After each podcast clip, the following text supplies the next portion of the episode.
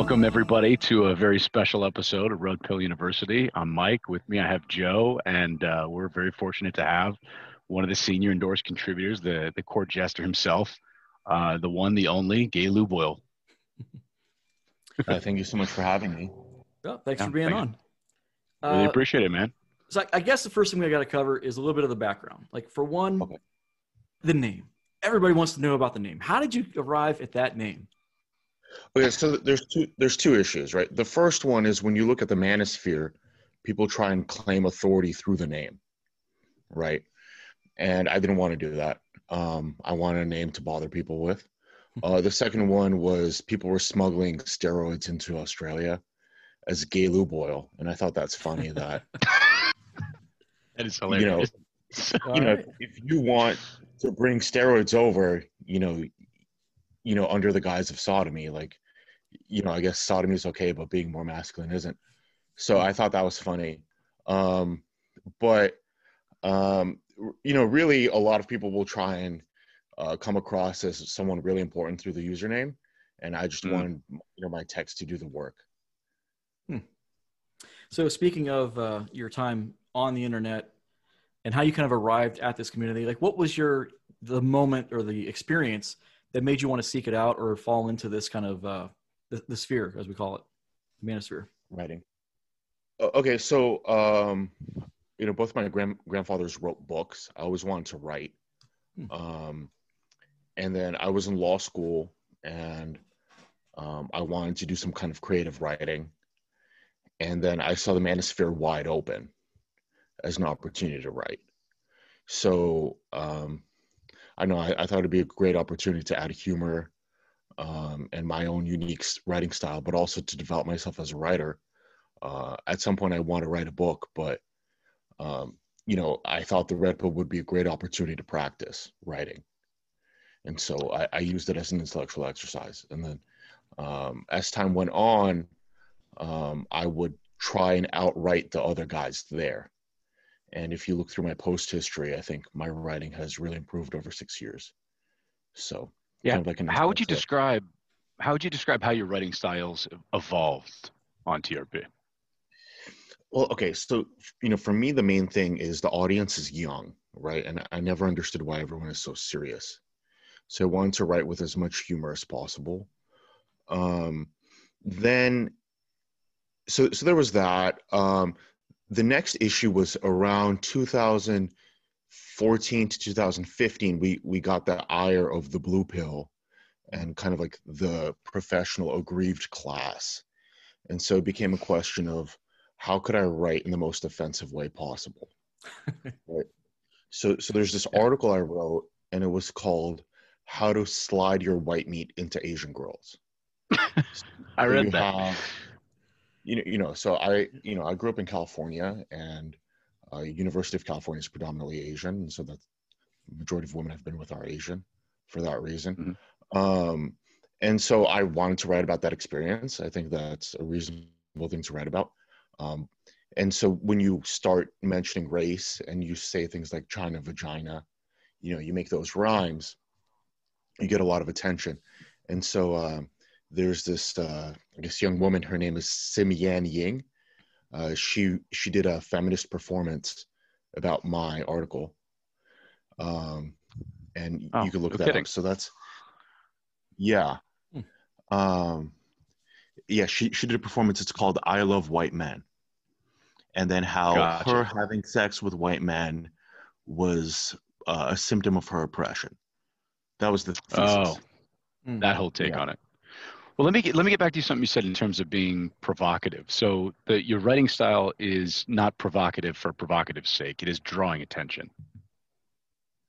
Well, there's two things, right? So, you know, my first language is Russian, right? So, um, there's a certain kind of phrasing in Russian that's normal for a Russian speaker, but when you translate that into English language, um, it's it's novel, and Russians are, are pretty blunt with their language.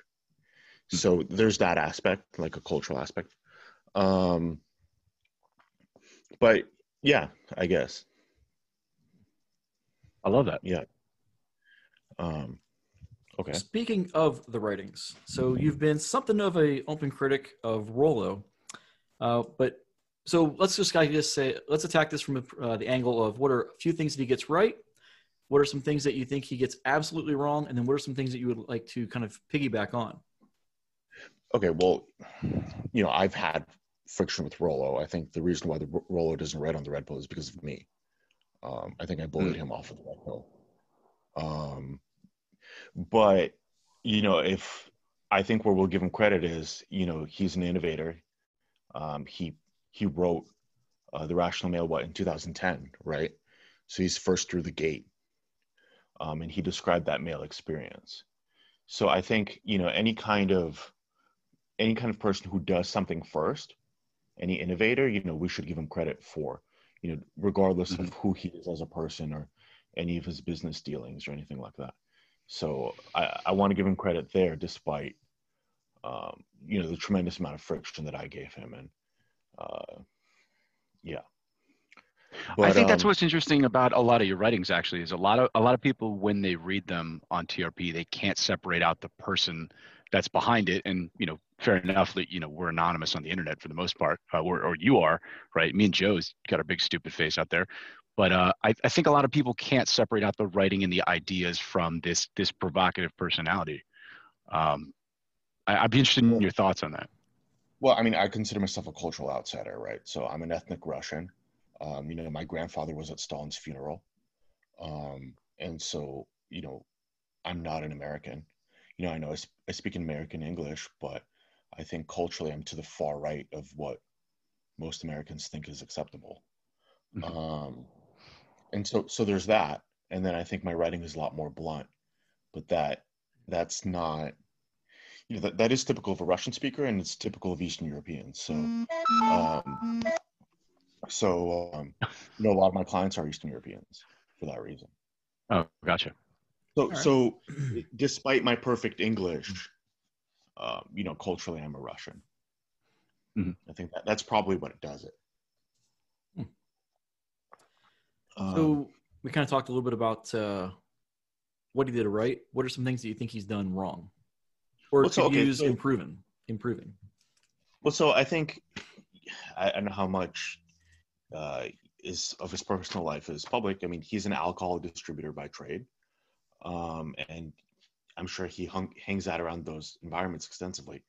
But then he'll extrapolate those bar women out to all women and he's fond of saying all women are like that which mm.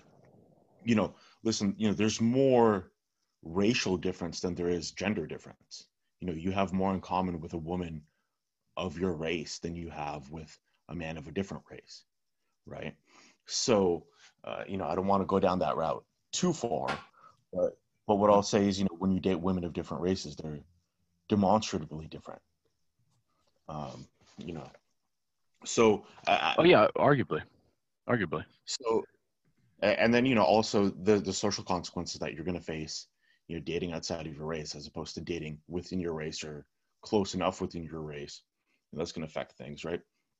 But so so there's this false universalism which I don't think is healthy. Um, and then the other thing is, you know, if if you're a rural guy, you know, compared to a more urban guy, um, you know there's an issue there too. And then the next thing is the sexual marketplace moves very quickly right? We can talk about the sexual marketplace of 2010 which is peak tinder right?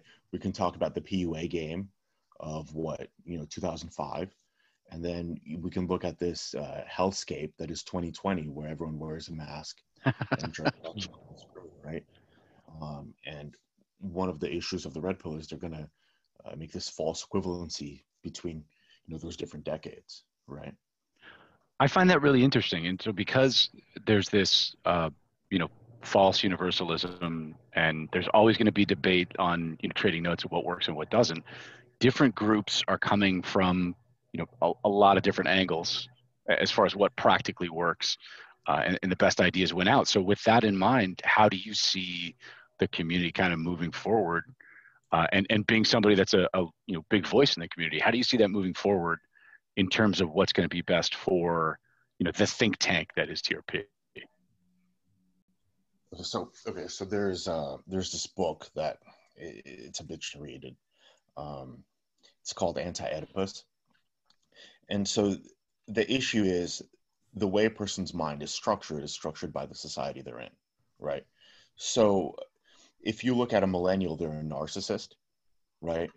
Um, you know, they're they're obsessed with their own image. Uh, if you look at like I, I don't know the boomers or the the pre-boomers, right? They're going to be neurotic, right? Like everything has to be done in a certain way. But when you look at Gen Z, they're going to be schizophrenic or slash autistic, right? Like I- I feel like a lot of them don't have a strong sense of gender. You know, so um, they they It's experience probably by design. right. So if you're on your phone all the time and you relate to technology more than people, then your sense of gender starts slipping. Mm. Right. And uh, I, I think there's a big difference between Gen Z women, you know, these 18, 19 year olds, and then millennial women. You know, it's a digital native versus what a digital immigrant. So um, you can you can sense it on uh, Ask TRP though. Like you you can, and I'm sure you know in your Discord who's Gen Z and who isn't, right? Mhm. Uh, Gen Z being, you know, if you speak to like a Greek Gen Z, you know, then whatever. But if he is in a major uh, city, right, like a New York Gen Z, he's going to be completely skizzed. Um, basically, like, what's the easiest way of describing this? Like, they don't have clear structures. Um, the Deleuzian word is body without organs. Effectively, there's a passive person who has no identity and who gains identity when he comes into contact with other things right so he, they don't have a fixed identity if you want to see this look at uh, greta thunberg Mm. or uh, you know B- billie eilish billie eilish is almost agender right she Mhm. dresses like a man Oh, Um, androgynous. Yeah. right so Mhm. so that's why when you look on ask trp they don't they don't know what masculinity means like in the same way that you know a lot of people don't have a strong uh, conception of religion or you can't make a religious argument you know do this or god will you know look down upon you right like Mm. maybe our great grandparents would go for that right but Mhm. with gen z you can't like masculinity shame them. You can't be like you're not a real man if you don't lift weights. Well they have no concept of gender.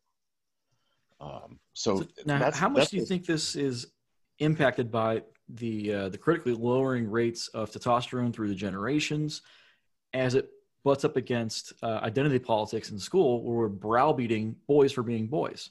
Christina Hoff wrote a really good book about this years ago, called "The War Against Boys," where she first I mean- identified this in like the late '90s. I mean, I just I just take a hard Marxist position, right? Like, don't I don't ascribe any morals to it.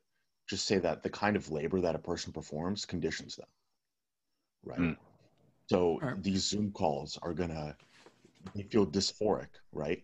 The person becomes dysphoric, um, or so I, I think that's I I- I wouldn't look at a cultural explanation. I'd look at an at an economic explanation and the type of labor that this person performs because the type of labor is going to influence the incentive structure that this person is in. Uh, to give you a counter example, right? If you look at our great grandparents, they're very neurotic because they worked in factories, and in a factory, everything has to be precise, right? Mhm. Fair. So Yep. your subjectivity is Yeah. is labor induced. Not only not only did, did they have to be precise, but there were always consequences for things going wrong in a factory, an industrial setting. Always. Right. And I, I think So- their predisposition with that kind of informed that generation in a lot of ways. But, uh, but not to not to dive really really deeply into that. So I, that, what I'd be really interested to understand is. Uh, a a lot i had this philosophy that a lot of guys come to the red pill and they seek clarity and catharsis and they but most of all what they want is the freedom you know to be able to do the things that they want to do in their life Uh, and so how do you see that coming together with like you like you said you know millennials and gen z people that are finding trp for the first time uh, and don't have a real great sense of their own identity I mean, we're in a really dangerous spot right now. You know, like I don't think, you know, I, I know people will say that to be dramatic, but you know, you're going to have this great reset right around the corner. I mean, they're going to try and get everyone to eat their bug burgers. Um, you know, effectively the the I, I guess Gen Z doesn't have as much social shaming as I did. You know, when I when I went to college ten years ago, you know, when you go to college and you're not getting girls and everyone else is, there's that shame and that guilt, and you feel like less of a man, right? But if you're mm-hmm. behind that Zoom screen, you don't feel that incentive to improve, right? If you go to a gym and you're the weakest guy there, right?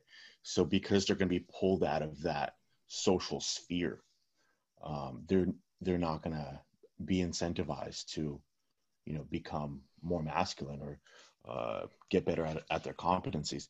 So, you know, perhaps mm. the best thing that the manosphere can do for them is create that kind of shaming, that bullying, mm. so that they feel bad the, about themselves and that they will uh, have an, an, incentive to progress. And that's where we come yeah, in. Peer pressure. The, yeah. Peer, peer pressure, pressure accountability, self improvement. Yeah. Yep.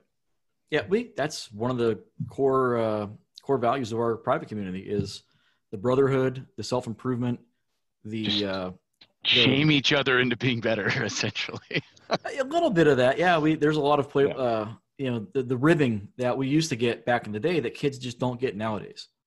Uh, now that'd be considered bullying when really I mean, that's, that's, just an integral part of masculinity is that where women will often uh, play at being nice with one another when really that's their way of sticking the knife and twisting it whereas conversely guys do that that's their way of bonding so there's this, this different the way the genders approach this playful ribbing and guys are missing out on this i think it goes back to like i said before the cultural changes where when guys do this because academia for in a large part is ran by women.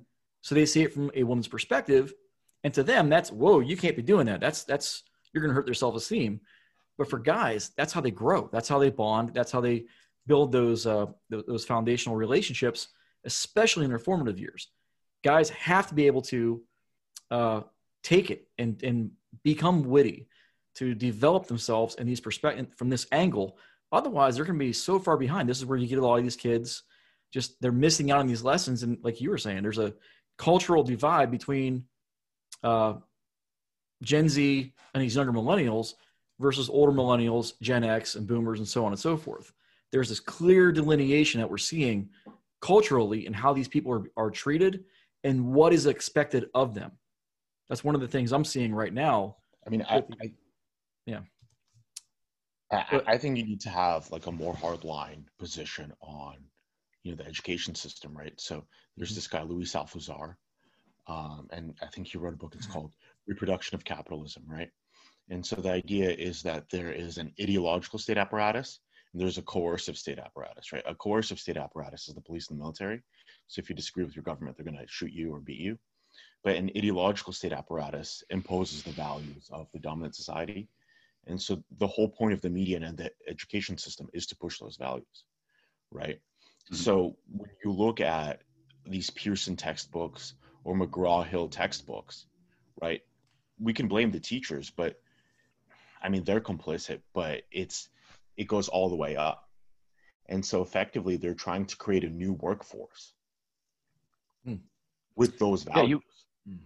it's interesting. You tie everything back to, to economics, and a lot of your recent posts uh, essentially the the thesis of, of some of them is you know make all your money or if you haven't made all your money find a way to make it and go to a country where women are are still you know the espousing the kind of qualities that that men look for for the most part and as we did our pre-show prep that was one of the things we wanted to talk about was this the the Calexit and what you would recommend for guys to get away from that kind of cultural uh, why don't you talk about that a little bit more okay so I, I think one of the issues you know you know Americans have this rugged individualism, right, where they're gonna mm. you know, move across, manifest destiny, wear a coon hat, right? They're not used to really seeing society in its totality, and I would really encourage you guys to do that. You know, if okay, let's say you're in a marriage, right? A, eh, you know, there's a husband and a wife, but Guilty. the wife is also beholden to the boss, right? And so that boss takes her best labor so, you know, if your boss, if your wife's boss yells at the wife, right, he can actually steal your time, right, as an externality, right? So he can yell at your wife, right, and then she'll complain for two hours, and now he took two hours of your time.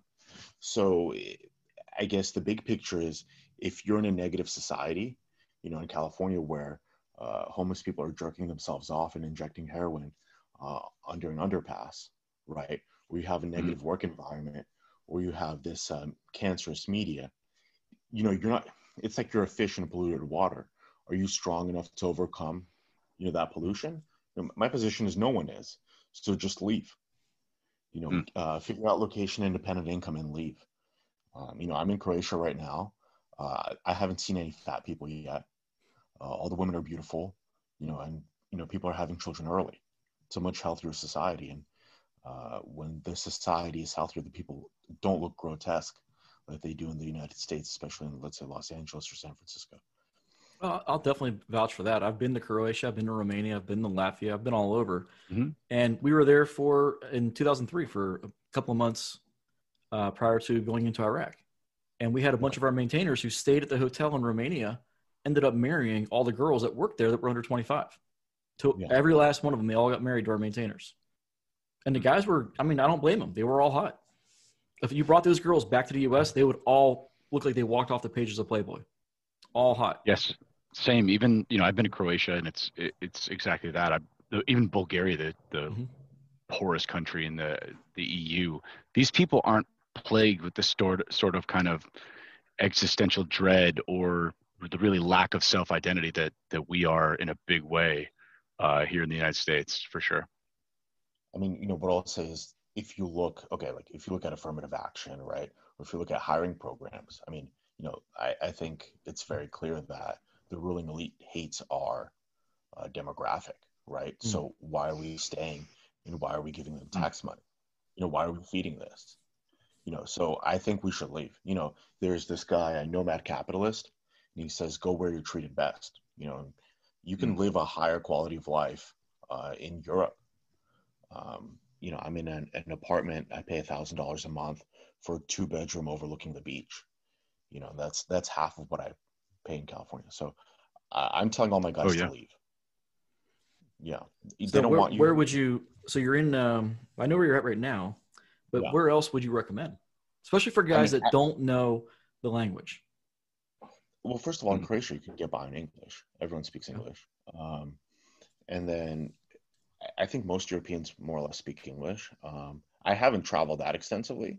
And so I'm in that process right now. I would say, uh, one, figure out figure out your monetary situation, then start traveling, and then um, and then when you're ready to set up roots, I think you will. Mm-hmm. Um, yeah. So what's your opinion on uh, what's his name, Captain Capitalism, uh, Aaron Clarey? So he, he's kind of professing a lot of what you do, but he's also um, got a lot of overlap with Rollo. So I'm just kind of curious what your perspective think, is on guys like him. Good friends with Rollo, and I think um, I like I like that his economics. Mm-hmm. You know, so one of my problems with Rollo is you read through the whole book, you're like, where's the economics, right? Like the most important aspect of a sociological analysis is economics. Like, where is it? Where's it in the book, right? But so if you look at Captain, Captain Capitalism, you know he he has that aspect covered, um, and um, I, have watched a little bit of him. He's an outgoing guy, um, but the one of his issues is you know he'll universalize women. He'll say all you know all women you know are a certain way, but you know that's just women in a late capitalist society where they're uh, taught to uh, I don't know. Uh, treat their husbands like a like a John, right? So I, I think good women exist. Uh, they're just not liberal, and you know. um, That's fair. I mean, the women are still women. You know, they'll still there'll still be friction, but you're not going to get, let's say, the pro-trans propaganda or, you know, some of some of these new symptoms. But you got to be careful too, because then you've got the uh, what do they call them now? The uh, the conservathots so that's a whole nother well, I, can of worms so, right there. You know, in America, you know, people like to wear their football jerseys and you know mm-hmm. take on identities, right? But you know, if you're if you set up roots in Bulgaria, I don't think she's faking it. I think she's just Bulgarian. That's right. That's fair. Yeah, I think what I'm talking about more is going to be relevant to the West. Women that you're going to see in the yeah. states, where part of it is going to be culture, part of it's going to be upbringing, part of it is also uh, bandwagon jumping. You go back, you go back in time a little bit with like gamers or D and D or video games. Uh, way back 20, 30 years ago, it was very niche. It was really nerdy. It was viewed as nerdy, and women rejected men who were into those things. Fast forward 20, 30 years, it became more mainstream. And then they kind of just like, as soon as it became cool, one or two people may have made it cool, boom, women flocked to it. Yeah, as soon as Chris Hemsworth dressed up as Thor, it was over. It was over for football players. So you get what I'm getting at. As soon as it becomes safe, women will plow into it, no pun intended, and then they kind of like they jump on the bandwagon. We've seen this time and time and time again uh, throughout different uh, industries, niche markets, uh, careers. So, I mean, and pretty much every time that women do this, we've seen it also from an economic standpoint, the prestige goes down. I mean, you know, American women are the drivers of the economy, right? They're these consumers, and they're they're mm. raised mm. to be these. Consumers. And so, uh, you know, one of the things that I thought about is like, you know, I, I personally don't believe in female agency. Like, I, I really don't think they have any agency. I, I think they they're just completely externally motivated, right? And so, that's an interesting take. Know, if we go back to 2000, yeah, like so, um, I'm a huge fan of Lacan, and Lacan will say uh, women don't exist. You know, women are a symptom of whatever society they're in. They like they have no positive uh, existence. So that would explain war know, brides. We, we can argue war brides, but I, I would just say, okay, like let's say if you go back to 2003, there was Hot Topic, right? And there was Abercrombie and Fitch. And they had kind of two antagonistic themes to each other, right? Like mm-hmm. okay. Hot Topic was uh, was the antithesis, right? And then they would get their ethic from those stores. Like those stores were basically a temple of worship and they informed a sexual ethic. So, you know, if you served and the girl wore those low cut uh, Abercrombie jeans with a thong hanging out, you know, she would suck you off in your uh, pickup truck with the surfboard in the back, right? Whereas the, the, the methodology for Hot Topic was, you know, I wasn't in the so I don't know. But um, yep. as the stores change, the girls change. You know, I, I just think where where all the Abercrombie girls? Well, they found a new store. You know, um, mm-hmm. so, you know, mm-hmm. one of the things that I'm curious about is okay. So now all these malls closed, right? Mm-hmm. So, mm-hmm. so where where's female culture going to be informed by? You know, uh, it's largely turned to social media. And so I think even if you go back to the 60s, you know, every woman in terms of style culturally was either Jackie O or Marilyn Monroe. That was the two archetypes. Um, and you know probably you know smaller ones off of that but culturally in the united states that was it and so we talk a lot about you know women fill the shape of the container you're in and and largely we mean that in terms of the the man that they're with right in terms of a romantic partnership but you've taken that a, a large step further in saying they're a result of an economic system and uh, the result of kind of uh, you know and then they're a cultural structure. Yeah cultural ethical and economic structure. It's a blend of both really. When you take a step back women in relationships absolutely fill the uh, the cup so to speak. And then also the same thing is true of culture in general. Women in the us are kind of goes back to what i was saying before with the bandwagon jumping kind of effect really it's what we were just saying it's them filling the cup the shape of the cup based on the culture that they're shaped by and i think men are are susceptible to this as well this isn't just a gender thing but i think women are more likely to do this if you think about it in terms of the bell curve of distribution of probability, we're going to see more women doing this than men. Um, just because I think, just, I think it comes it, down I, to how we're uh, uh, brought up. I think his point is tra- traditionally men got less ego invested in you know the type of culture they were in, right? They weren't they weren't largely raised to be you know be a company man or you know just just be this particular role that society is is carving you out to be. I think traditionally that was a lot less so. And i think with you know the uh, we can we can get into the politics all day and say well what happened with the war uh, particularly World War II, where everybody had to go do the same thing and it was all uniform structure. Um, what came off of that, right? You had this the sexual revolution coming off of that, and then it, feminism, and it, they took it from there let's talk about the sexual revolution, right? So I think what's interesting. So first you have World War II, right? Uh, mm-hmm. There's this book, um, System of Objects by Baudrillard, um, and it talks about that consumer revolution. Um, and so, so first you have World War II, and they have a tremendous industrial capacity, right? They don't know what to do with it. Um, and then they start creating these consumer goods. And then, so the factories that made tanks, right, make washing machines and dryers, right? And so, I, I don't know if you think back to your parents' household, you know, that household completely changes with, you know, what happens in there. And the sexual revolution coincides with that consumer revolution because the woman now has to, you know, be given enough agency to buy things, right? If the man controls her, then why is she going to buy all this stuff? Makes no sense. And then, mm-hmm. you know, the other thing is, you know, by bringing women into the labor pool, right, we can, um, we can lower the cost of labor, right? And then oh, once yeah. the cost of labor, um, that that's the end of male authority. Mm. So it, you know, I, there's a lot of this kind of like bourgeois larping of like, oh, I'm the man of the house, this, that, and the other thing.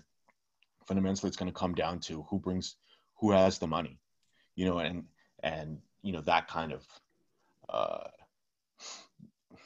is it's going to come down to economics in that household, right? Mm-hmm. One, economics, but then two, there's going to be legal games, which is a, you know a complete horror show. I don't know if you want to go down that rabbit hole here. Um, I like what you just touched on a second ago, where I think that's a major component that a lot of people forget about is that with the advent of women's lib and women mainly entering the workforce, we effectively doubled the available pool of labor. And anybody that's even casually familiar with supply and demand, this should be blatantly obvious what happens to wages when you double the amount of pool of labor. Wages mm-hmm. go down or they stagnate, which they've done over the last 40 something years.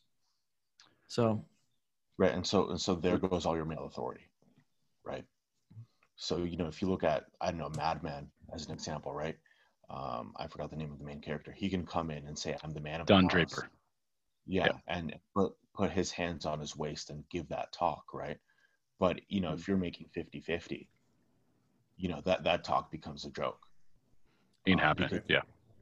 This goes back um, to the old blog post, Feminism's Terrible Blunder, where women that, are, that want to be traditionally minded uh, that's fine. Do that. If you're going to go out and get the education, get the job, do that after you've gotten the relationship, after you've had your kids 18 to 22, 18 to 24, then go out and do that stuff.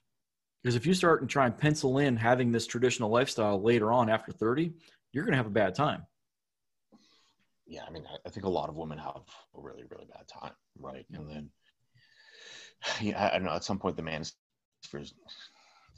is going to have to figure out a way how to respectfully reach out to women and address their problems on their terms. You know, one, but the issue becomes okay. You know, we need to keep our autists away from women because if the two mix, it becomes the slimy goop, and no one learns anything, mm-hmm. right? Yeah. Uh, the other thing is, you know, how do you help women without, you know, perving on them and impeding on their interests, right? You know, mm-hmm. I worked as a personal trainer for a long time, you know, and you know, women would come to me and they'd say, okay, I just divorced my husband. I want to sleep with a bunch of men. Like, okay, well, let me get your butt bigger. Right? Or, yeah. Um, you know, so, so for me, like, you know, the majority of my youth, uh, maybe I should have said this in the beginning of the call of my red pill awareness is I worked as a personal trainer, getting women's mm-hmm. butts bigger.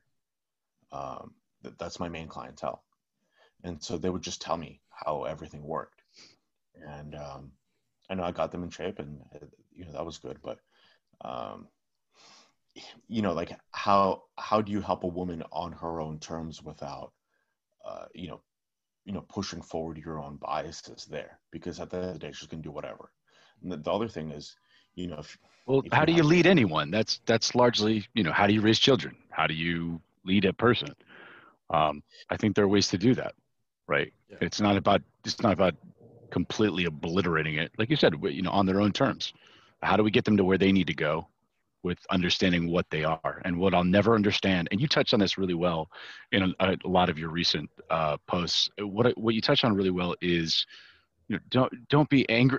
Anger at women is completely misplaced. Um, and I'd love to get your thoughts on that here.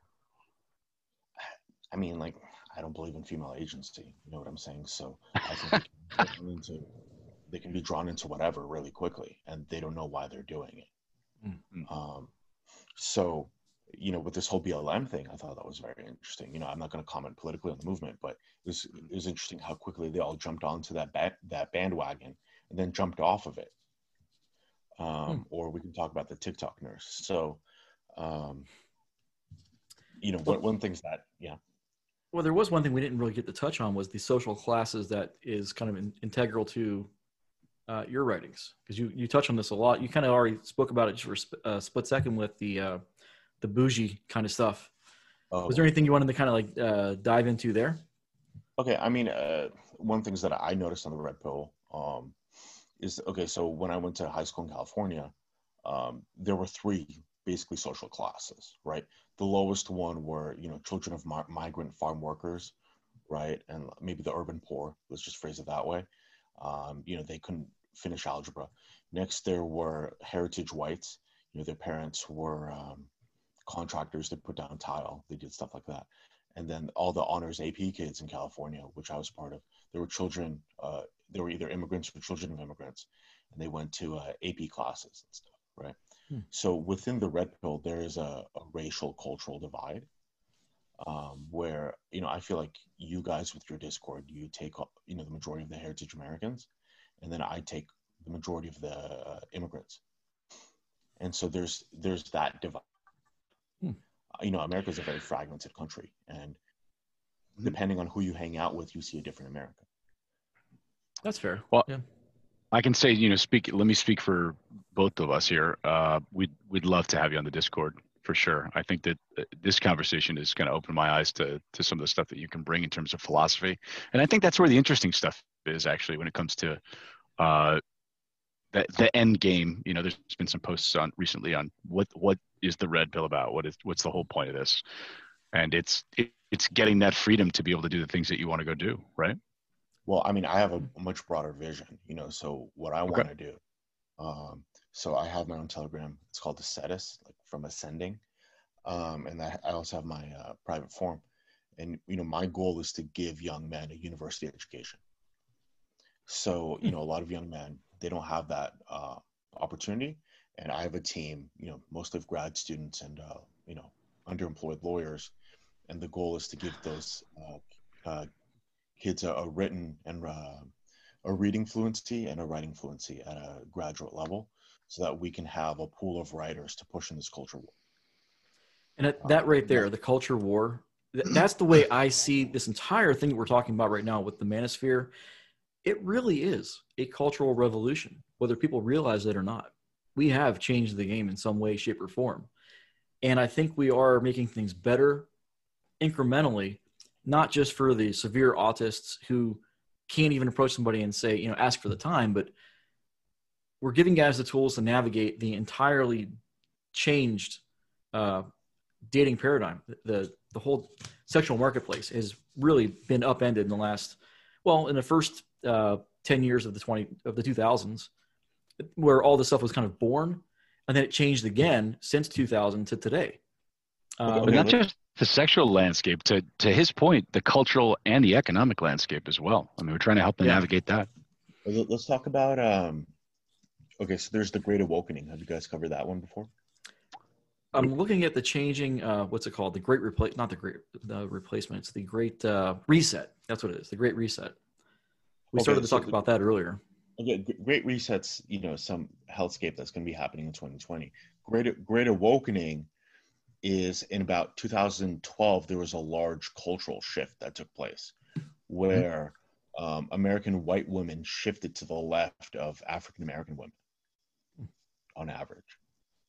Hmm. Well, well, liberal American women, liberal white American women shifted to the left of African American women, right?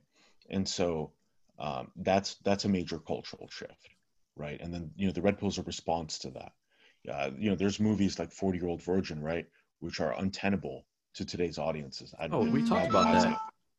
Yeah. We just did a watch party of that, and that's one of the things we commented. It's like there's a lot of these movies from the early 2010s that you can't make today. And not that long ago. It's exactly. It's it's not that. It's Completely fairly unacceptable. recent. Yeah. Right.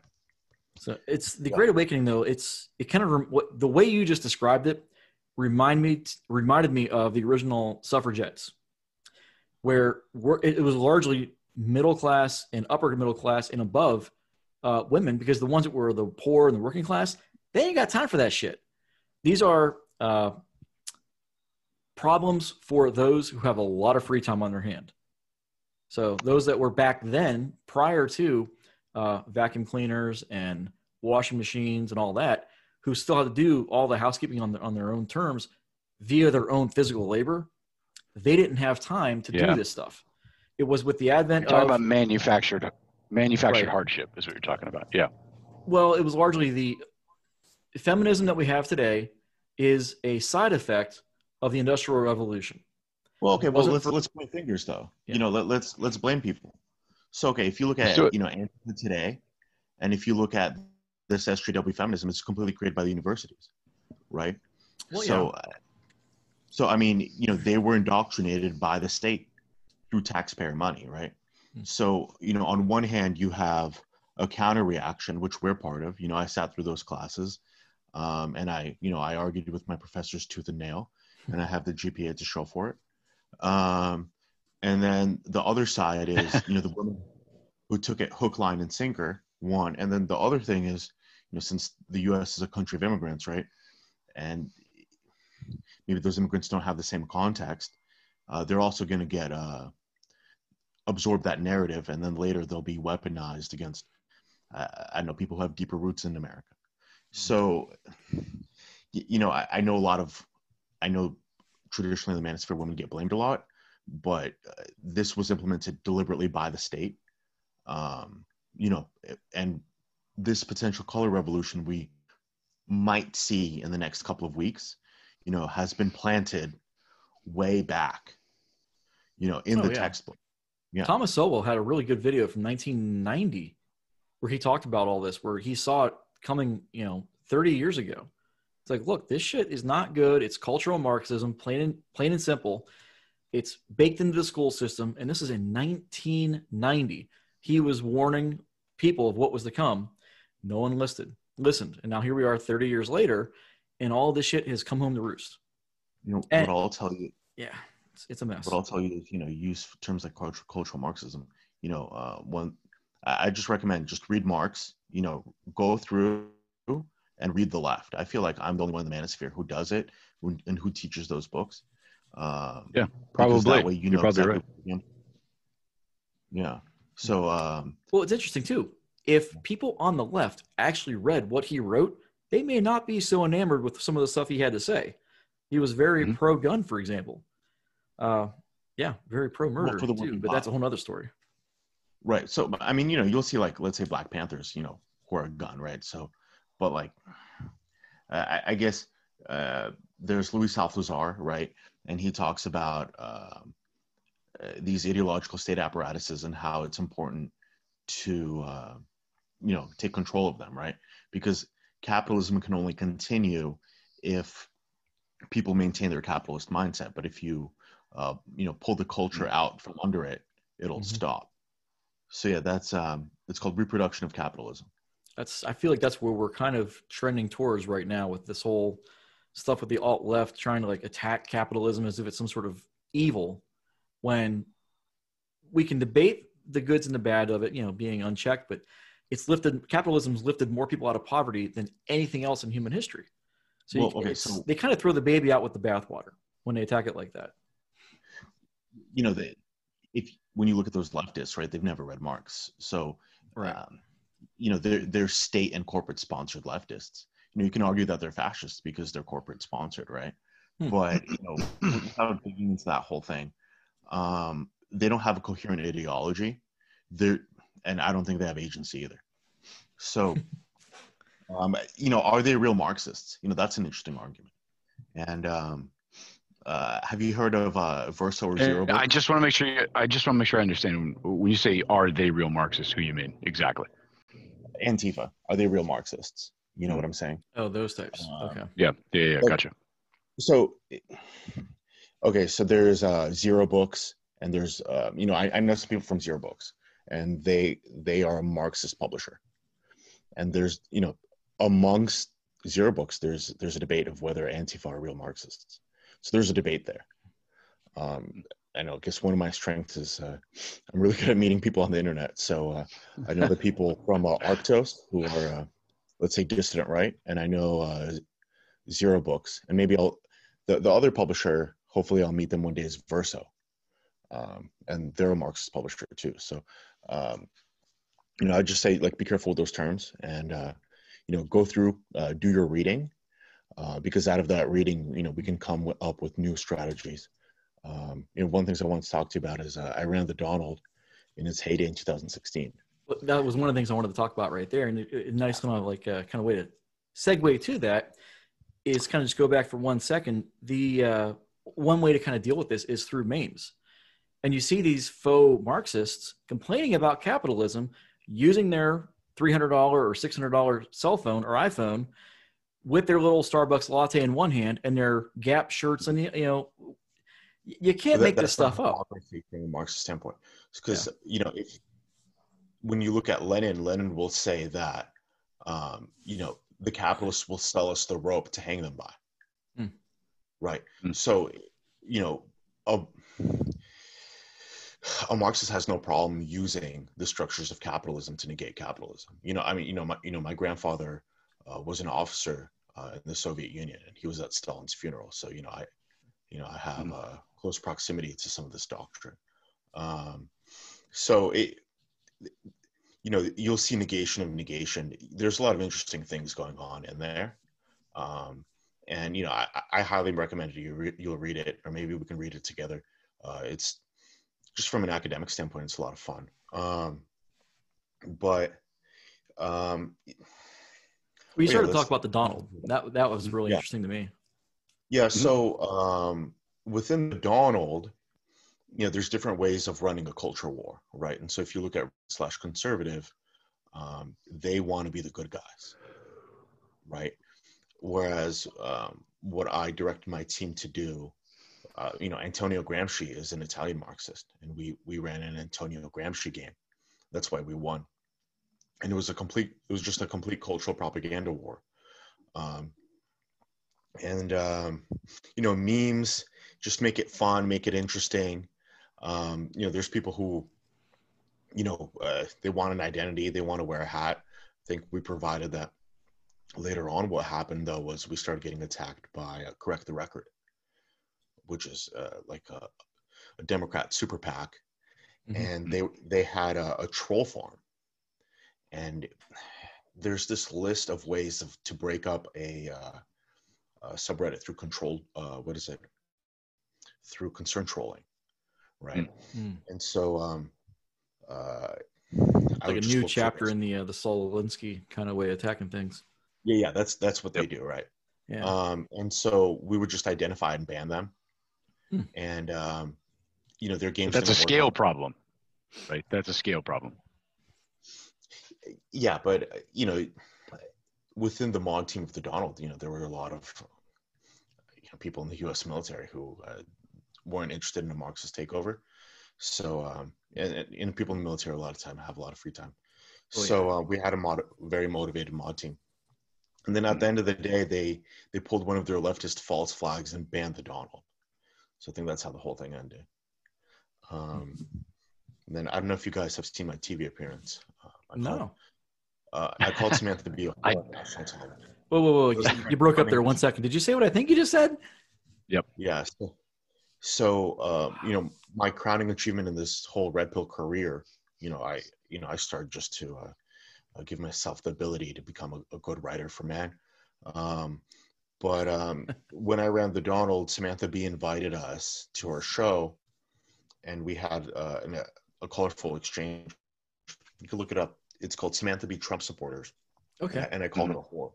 And it it worked out pretty well for me. So i was you know, I was 25 at the time, so it was really like life affirming.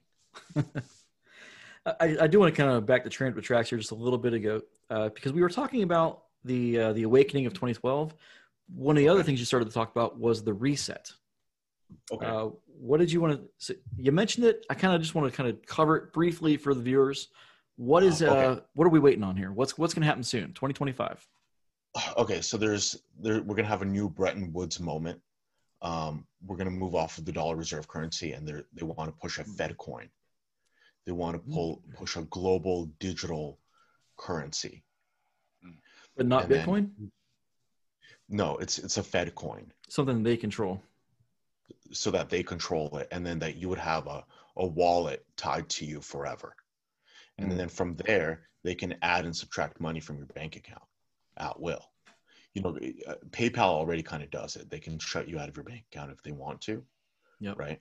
Or you you saw, you know, there's there's a web deplatforming, right? But there is also a financial deplatforming. Oh, we've seen it. People getting their uh, credit cards taken away, their bank accounts canceled. Yeah, it's pretty scary stuff. Yeah. So, so, you know, that's a test run. And Hmm. so once they'll put pull you into a Fed coin, and then they'll just pull money from your account, or uh, they can add money to your account, right? So all of this whole, um, I know, like hard work uh, ethic, where the harder you work, or the more money you make, or the more innovative you are, they can completely uh, clean that out with stimulus, right? So this And is all they the more being- reason to stick to a Bitcoin kind of standard. And Cathie uh, Wood, her team over at Ark Invest, they've talked about this. We've talked about this as well, where I think, and it's not just them. Other countries are already migrating to a Bitcoin style of uh, monetary system because you own the wealth. Whatever you have in your in your own wallet, they can't take away. So it's I, I see there's a lot of there's parallels to this, but I think in terms of which one is going to win out, it would make more sense to go with a uh, deregulated, distributed system like Bitcoin that the government can't get their hands into, can't get, you know, and, and steal your wealth, like you were just saying. Yeah, I, I, I don't think centralization is going to be uh, the. I, I, I think it's it's kind of too large to work. Almost, I, I think there always will be uh, people So- that kind of opt out of the system, right? I, I, I guess what I'll tell you is okay. So there's this uh, PDF, right? It's called Rockefeller Lockstep, like 2010. Uh, maybe you can attach it, and effectively they uh, discuss the the pandemics and why they're necessary, Mhm. right? Uh, In the year two- Hmm. 2010, and um, the there's this guy um, uh, Bataille, and he it's called the accursed share, and he talks about surplus right? So one of the big issues of Marx is he doesn't talk about gifts and surplus. And so the, the way I describe Bataille, it, you know, very very quickly is, let's say you have a lemon tree outside, right? And this lemon tree starts producing way too many lemons for you to harvest. So there's a surplus. And so this surplus will start attracting rats, right? And then those rats will then, I don't know, disrupt your house, right? So any surplus to the system can potentially disrupt the system, right? So the main disruptive surpluses are, one population, right? So let's say uh, everyone here has four kids, right? In a generation, they would overthrow the government, right? Um, you could look at Romania in the 1960s, they banned abortion. And then by the 80s, they overthrew the government because there was a swelling of youth, right? Next, we could talk about a surplus of money, right? So if the middle class gets too much money, uh, they can overthrow the government like they did in the French Revolution. And then finally, if there's too much technology, you can start contesting uh, establishment power structures, right? Um, you know, I think that's what we're seeing right now with Facebook, Twitter, and, and so forth. Well, well, so the issue is if you know if you have too much population, money, or technology in the hands of the middle class, they can uh, contest the ruling elite. So the goal of the lockstep scenario, or all of this, uh, I I don't know, economic slowing, is to prevent that that surplus. So you can never hit a critical mass. Um, I don't know, let's get a democratic revolution, or or to install, I don't know, a different kind of government. Well, we just kind of saw this what you were just talking about before with uh, the meme culture and being able to share information through the Donald was an example of that, where you took the tools available to the middle class that didn't exist generations prior, and you fought the uh, the entrenched, you know, the swamp, so to speak, at their own game.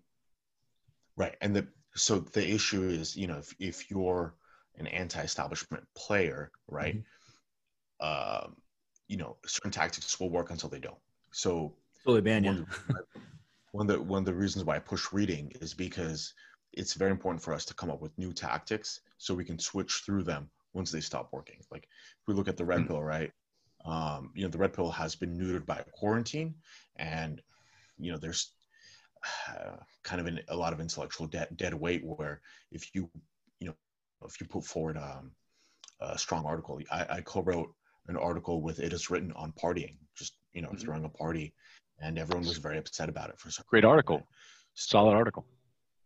So, um, um, or you know, I wrote an article in January predicting the government response to the coronavirus, and they were really upset at me for some reason again.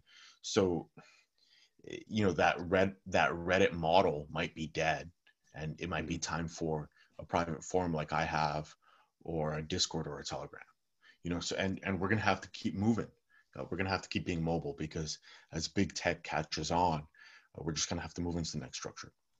That's why I like what uh, we've been talking about with TRP Red. You've got uh, Mhm. uh, what's the other one? There's locals.com. There's Matrix. There's a lot of options out there. There's some new technological ones that are uh, kind of immune to being shut down by a by like a terms of service violation, where you own the actual content that's contained therein, and there's no way they can they can fuck with you. That I think is where we're going to see, kind of like with, like I said, the, the deregulated, decentralized uh, platforms are the way of the future. There's always going to be these these entrenched uh, uh, legacy media, like we see, right? How social media displaced uh, uh, news organizations. News organizations online displaced print media. Cars displaced the you know the horse and buggy. It's always this ever growing, uh, this ever progressing chain of events. It's going to displace the the legacy stuff. It's just, it's just the nature of the beast eventually there is going to be a decentralized, deregulated money, uh, social media platforms, uh, streaming services. All of this is going to just break the game that these other, you know, the the Zuckerbergs, the uh, what's his name in charge of uh, Twitter. Well, that stuff's already out there, right? So it's, They There are, are But they're there are not. a ton of decentralized platforms, but they're not in the mainstream. And once they the mainstream. do become mainstream, Yeah. that's what GLO is talking about here. Is once they do hit Yeah. the mainstream and the middle class can use them, then some interesting history happens for sure. That's what I'm talking about as well. And that's I would love to go to like the Matrix or to the Matrix. Go to Ma- yeah that system or uh, what was the one that uh, TRP, what's his name RPS was talking about over on the TRP.red. The uh, something Mattermost. There's a you could do something like that. There's a lot of options out there. There's always going to be something to move to. Is your point? Right.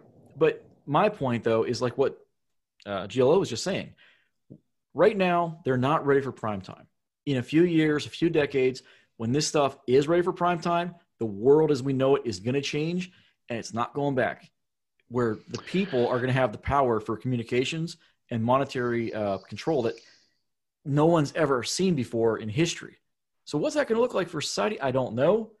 But this whole bullshit with social media is censoring and shutting down discussions that they don't like because their guy might not get elected, that's all going to go away. So, Well, you'd hope. You would hope. Otherwise, the, look, the alternative is 1984. But um, what Mhm. one of the things that ties this ties into you know, that I'd like to throw to GLO is how I, I'd love your take on the guys that were on the red pill that kind of said what they had to say. You know, they they were a big voice for a long time, and then they just kind of vanished and rode off into the sunset. Where are those large voices? Because you know, as a newcomer myself, I haven't been around that long. Uh, I haven't read every GLO post. Um, you know, I, but clearly there's an impact in your loud voice there. What about these guys that that have something meaningful to say and they just move on? And where does that kind of that tribal knowledge and that that leadership go? Right? How do we solve for that? Well, so so in 2013 up to 2015, right? There's a huge culture war, right? So um, I would write an article, and um, I had two PhD papers written about me, you know, and so there was a strong appeal where if you wrote an offensive enough article, the media would acknowledge you, and you could show people like, "Hey, the Economist thinks I'm the worst person in the world." You know, that, that was that was sexy. Um, and so so a lot of people came for that. You know, I, um, you know, there's papers that say gay lube oil, and like like this guy had to write gay lube oil in his PhD dissertation. Hilarious. That's right? next level trolling. And then and Yeah. then, and then I love he has to he has to explain why a person with the username gay lube oil is in charge of this manosphere, which is allegedly homophobic. And and and and he has paragraphs like explaining this, and like it's all stupid because the username is stupid on purpose. right? Mhm. So like for me, that's a treat. Yeah, But, got, got him. So some um, meta level trolling right there. Yeah. right like and like this like university of toronto and stuff like that like uh phd in communication something but so a lot of people came for that um and then that dried up and the incentive isn't there you know now you know either you want to write for men uh either you have some kind of monetization game. But it's it's not the same where you could you know you could write um, you know what i would do is I, I used to go to the gym like super late you know i'd go to the gym like at midnight uh, on a very powerful pre-workout. It was called craze. It had like a amphetamine uh, analog in it. So i was just wired. I couldn't sleep. I'd, I'd Yeah. write like a fucked up article and then i'd wake up and then you know the blue pill would write about me. And then a week later you know maybe someone like Simeon Ying would write about me right? And that was a huge high because i get high off of antagonizing people. But you know that's just not there anymore. So until you can recreate that incentive structure you're not going to get it. But then the other issues things are getting really hot. So the question is do you want to be targeted by the economist you know Yeah. Do you want that Uh, heat, right? right you know one of the appeals of not living in the united states is you know they have to come find me Yeah. right right so um i, I think it was a one-shot opportunity you know and uh, sorry you missed it i guess you know should should have come earlier No, I, that, that no, fine with me. As a guy with a wife and a kid, that's fine with me. right yeah. Um, I'm not out there to get picked up by the the Atlantic. So, uh, so where does that take us? Is my question, right? Yeah. Um, where does that take us in today, and particularly with respect to you know tonight, tonight's election night here in the U.S. Um, what do you see happening as a result of the next couple of years of where where culturally we're going to be going, and not just in the United States, but um, we are we are more of a global culture than ever. Where do you see that going? I mean, I'm really worried for the United States, right? Because if if the U.S. comes off of uh, uh, what is this dollar reserve currency, right? Then um, there's going to be less goods flowing into the United States, and the standard of living is going to drop. Mhm. So, you know, as someone who uh, emigrated from the Soviet Union, I would say, if your prognosis is the same as mine, you should leave earlier because the sooner you leave, the the better you're going to be set up in this country. So, the Russians that left Russia in the 1970s um, did a lot better than the Russians that left Yeah. in the 90s. So if, Same with the Iranian Right. Revolution. A lot of a lot of the folks that left early really did a lot better. so so if you think it's bad, you know, you should leave early while your dollar still has buying power and you can buy yourself a nice house because Mhm. you know the way they're I think one, one in five dollars was printed in the year 2020. Like they're really printing those dollars. So uh, you know, may, maybe it's time to uh, you know be bearish on that dollar and you know put it into something before it loses all of its value. You know, like Shit. property. Well, Yeah. yeah, property's gonna be a good one in a few years. We're about to see another housing bust. That's what they're calling for for the next year or two. Yeah. Um, right now, I would profess cryptocurrency. Bitcoin is a big one. It's a great store of value. It's a good hedge against uh, inflation, much the same way gold is. But we're seeing a lot more demand for it, especially from uh, institutional investors. And I can link the stuff down below, but it, I don't want to get into that rabbit hole too much. But the main thing is, is it's not confiscatable wealth. Not the way you know you can't have your uh, accounts rated as long as you maintain your private key and you keep it in a uh, in your own uh, uh, what do they what do they call it the uh, The crypto wallet. crypto wallet. Yeah, make sure you got it in a uh, in a crypto wallet, whether it's hardware, software. I don't care, but you don't want to keep it on Coinbase where the Fed can come in and take it if they need to. I'm not saying do anything you know illegal, but it's just something to think about. Like we were talking about before, where wealth can very easily be confiscated unless it's in a deregulated, uh, distributed form that they can't get their hands on. So that's something to think about, and that's going to be one of the use cases for it over the coming decades. That's You know, why it's going to go up so much. passport, Say you again. know, invest in another passport. You know, I'm sure you guys have some kind of ancestry like Hungarian or something where you Oh, can yeah. get passport from another country. Um, just you know, like like right now, like traveling with this U.S. passport, you know, a lot of countries, uh, you know, it's it's not as good of a passport as it was before. So Mhm.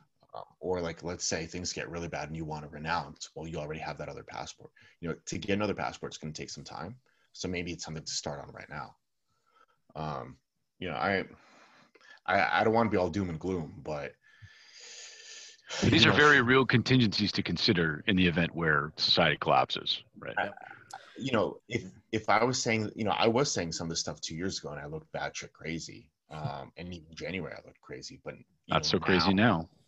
Not so crazy now, and you know, on a personal level, it's like, you know, when you're when you're, you know, let's say the most out there guy, and all of your predictions come true, you know, you don't really know, you know, it's like you're saying, you know, uh, like the world is going to end and then it actually starts ending like like who are What you does that You say? know, you have an existential crisis there Yeah. What does that say for the normies too? Well, everybody laughed at the preppers until the preppers were like, "Holy shit, maybe they were on this one." You know, it's you only got to be right once for it to really kind of click. And we saw a Yeah. lot of this with like anti-gunners. And then when the shit fan back in March, it's like I had family who were anti-gun, went out and bought their first gun. So yeah, it didn't look so crazy once. Like, okay, society's kind of collapsing. Speaking of collapsing, is the sun behind Mike. We're going to have to wrap this up here shortly. Uh, so, really quickly, like, what is your your takeaway message for people that are watching this? Like, besides, well, first off, how do they find you? Uh, we kind of talked about this a little bit ago, and then also, what's like your your your parting message? What takeaway message do you want people to get from this video? okay um well first uh, first let me show my stuff. So first i have uh, the Acetus telegram. Um i have my Acetus uh, youtube channel. Hmm. and then i have Acetus.com um i i you know it's a new site. We have um articles uh, uh both written by lawyers. So um so if you want to contact me uh check out Acetus and that's done uh, by me and my writing team And we'll go ahead and link So, those in the description. I, I in think I think the video as takeaway well. message. Is, Yep. Um, I think the takeaway is you know we're in for protracted culture war. We need to train our culture war soldiers. We need to to get them to read. It's a culture war. Uh, it's not not a physical war that I, any of us are pushing, and you know we need enough writers to push. You know, as you saw in the Red Pill, a lot of those writers left. We need to create new writers uh, through through reading and writing, and that's what I'm doing. Uh, you know, in my own private forums. Um, and then, you know, in exchange, we can give these kids a, a good university level education for a much lower price. So, you know, I, I'm working on that.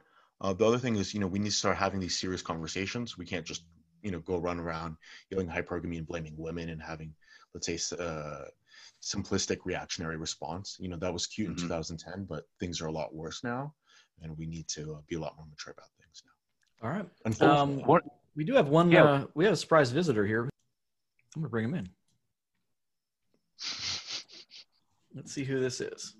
Hello. You are on with us right now. Hey, what's up, boys? Hey, let's see who it is. Look who it is. uh-oh.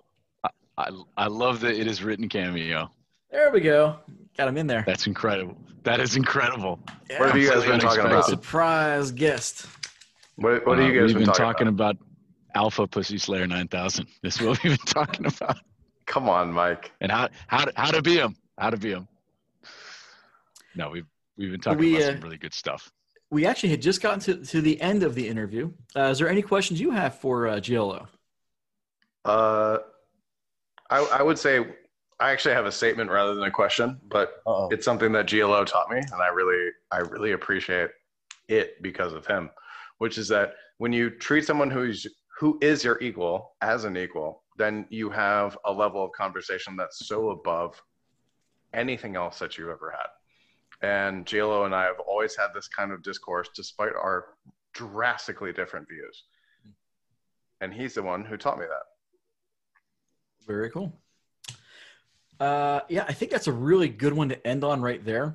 If you guys want to hang out till afterwards, we can go ahead and uh, kind of BS a little bit. But yeah, again, I don't really think we did a call to action. So if you liked this content, like, subscribe, hit the notification bar. Uh, please go check out GLO on his stuff. We're gonna have the descriptions down below. If you're listening this listening to this on the podcast, Anchor.fm, uh, the Red Pill, I think one is the URL. Hopefully it'll be in the description for this podcast as well. So I think we're going to leave it there. We also have the private community. Come on over. Link also in the description. All right. Yep. Thank you all for for joining us. Yeah. Thanks so much, GLO. Really enjoyed the time and the discussion, man. Hope Thank to have you, on again.